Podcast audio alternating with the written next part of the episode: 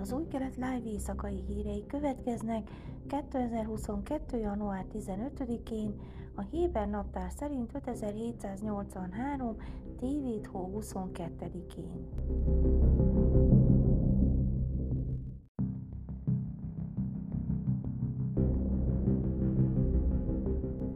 Slomó Kári kommunikációs miniszter szombaton azt mondta, hogy jelentős mértékben csökkenteni kívánja a Kán közszolgálati műsorszolgáltató finanszírozását, és szorgalmazni fogja, hogy a finanszírozás csökkentését belefoglalják a következő állami költségvetést kísérő törvénycsomagba. Izrael államban nincs helye a közszolgálati műsorszolgáltatásnak, jelentette ki a 12-es csatornának adott interjújában. Az akadályok elhárításra kerülnek, és megnyílik a piac a verseny előtt.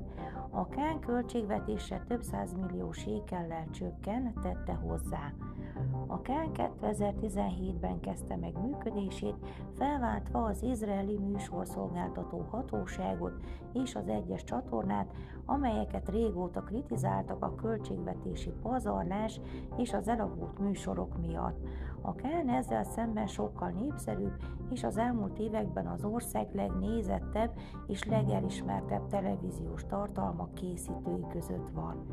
A Kán jelenleg éves költségvetése több mint 750 millió sékel, mintegy 80 milliárd forint. Ma ezek a 100 milliók a piac egyetlen szereplőjéhez kerülnek, és akadályozzák a versenyt, szögezte le Kárhi.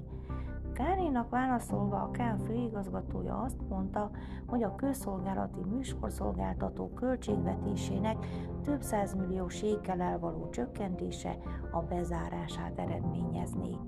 A Kán, mint független műsorszolgáltató szervezet rendületlenül folytatja tevékenységét a létét fenyegető veszélyek ellenére, írta Golán Jóhváz Twitteren.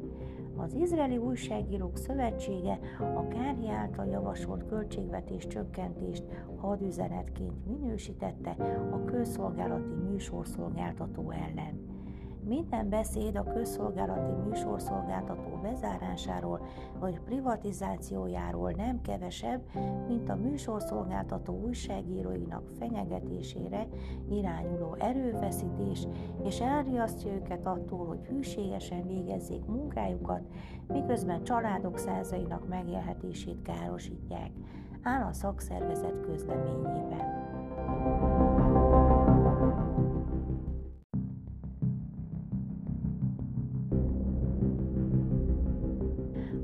Facebook anyavállalata a Meta pert indít az izraeli Voyager Labs megfigyelő cég Facebook és Instagram használatának megtiltása érdekében, azt állítva, hogy a cég mintegy 600 ezer felhasználó adatait szerezte meg, a felhasználók tudta nélkül több tízezer hamis fiókon keresztül, derül ki a The Guardian beszámolójából.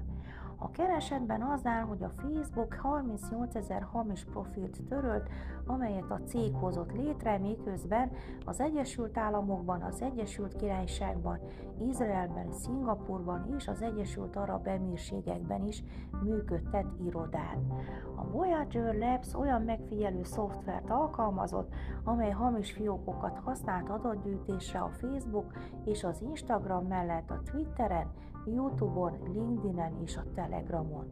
Az adatok bejegyzéseket, kedveléseket, ismerősöket, fényképeket, megjegyzéseket és információkat tartalmaznak csoportokról és oldalakról. A Meta 2022. júliusában tárta fel a megfigyelési tevékenységet. A gyakorlatban egy macskaegér játék létezik a közösségi hálózatok és az internetes, illetve a közösségi média hírszerző cégei között, melyek kihasználják a hálózatokban rejlő lehetőségeket és adatbányászati, illetve információ kinyerési lehetőségeket kínálnak a hálózatok által felállított akadályok megkerülésére. Így jött létre a hamis fiókok iparága, amely lehetővé teszi a növekvő korlátozások megkerülését. Amikor egy hamis fiók valódi felhasználóhoz vagy zárt csoporthoz kapcsolódik, kiterjedt információkat gyűjt át a felhasználók széles hálózatáról, még akkor is, ha csak a jóváhagyott felhasználókkal osztanak meg tartalmat.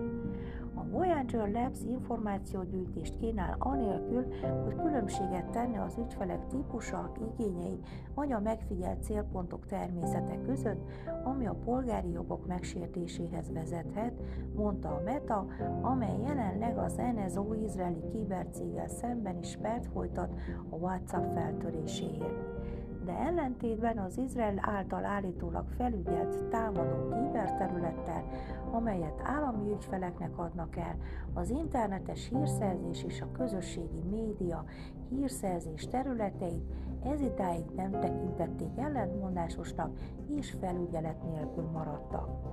A Voyager Labs per egy egész iparág számára kihívást jelent, amelyben Izrael a vezetők közé tartozik, legalább 8 hasonló vállalattal, amelyek közül néhány fejlettebb eszközöket kínál.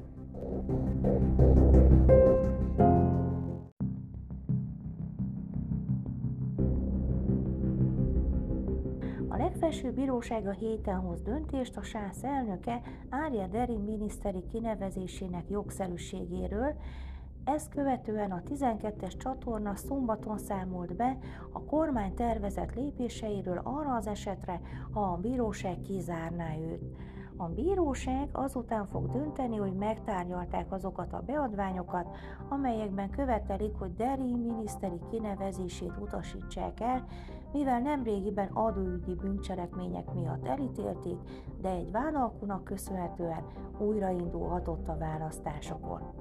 A jelentés szerint, ha Deri lemondása kényszerül, a koalíció felgyorsítja a törvényhozás azon törekvését, hogy megsemmisítse az észszerűségi megfontolást, amely lehetővé teszi a bíróságok számára, hogy bizonyos cselekedeteket vagy döntéseket érvénytelennek nyilvánítsanak, lévén szélsőségesen észszerűtlenek.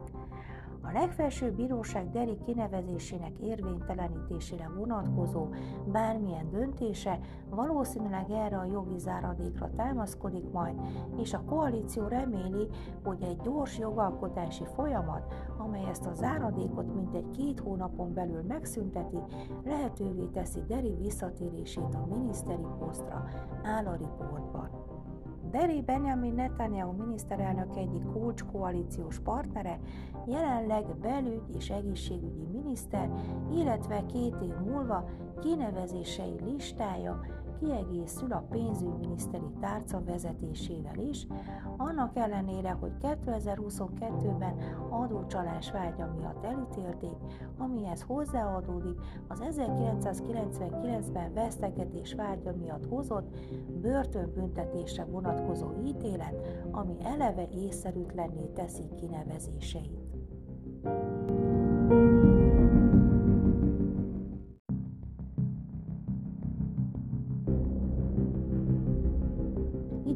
Időjárás. Hétfőn felhős, néhol esős idő várható.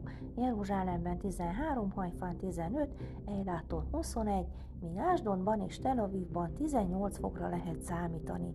Ezek voltak az új keletlány hírei vasárnap.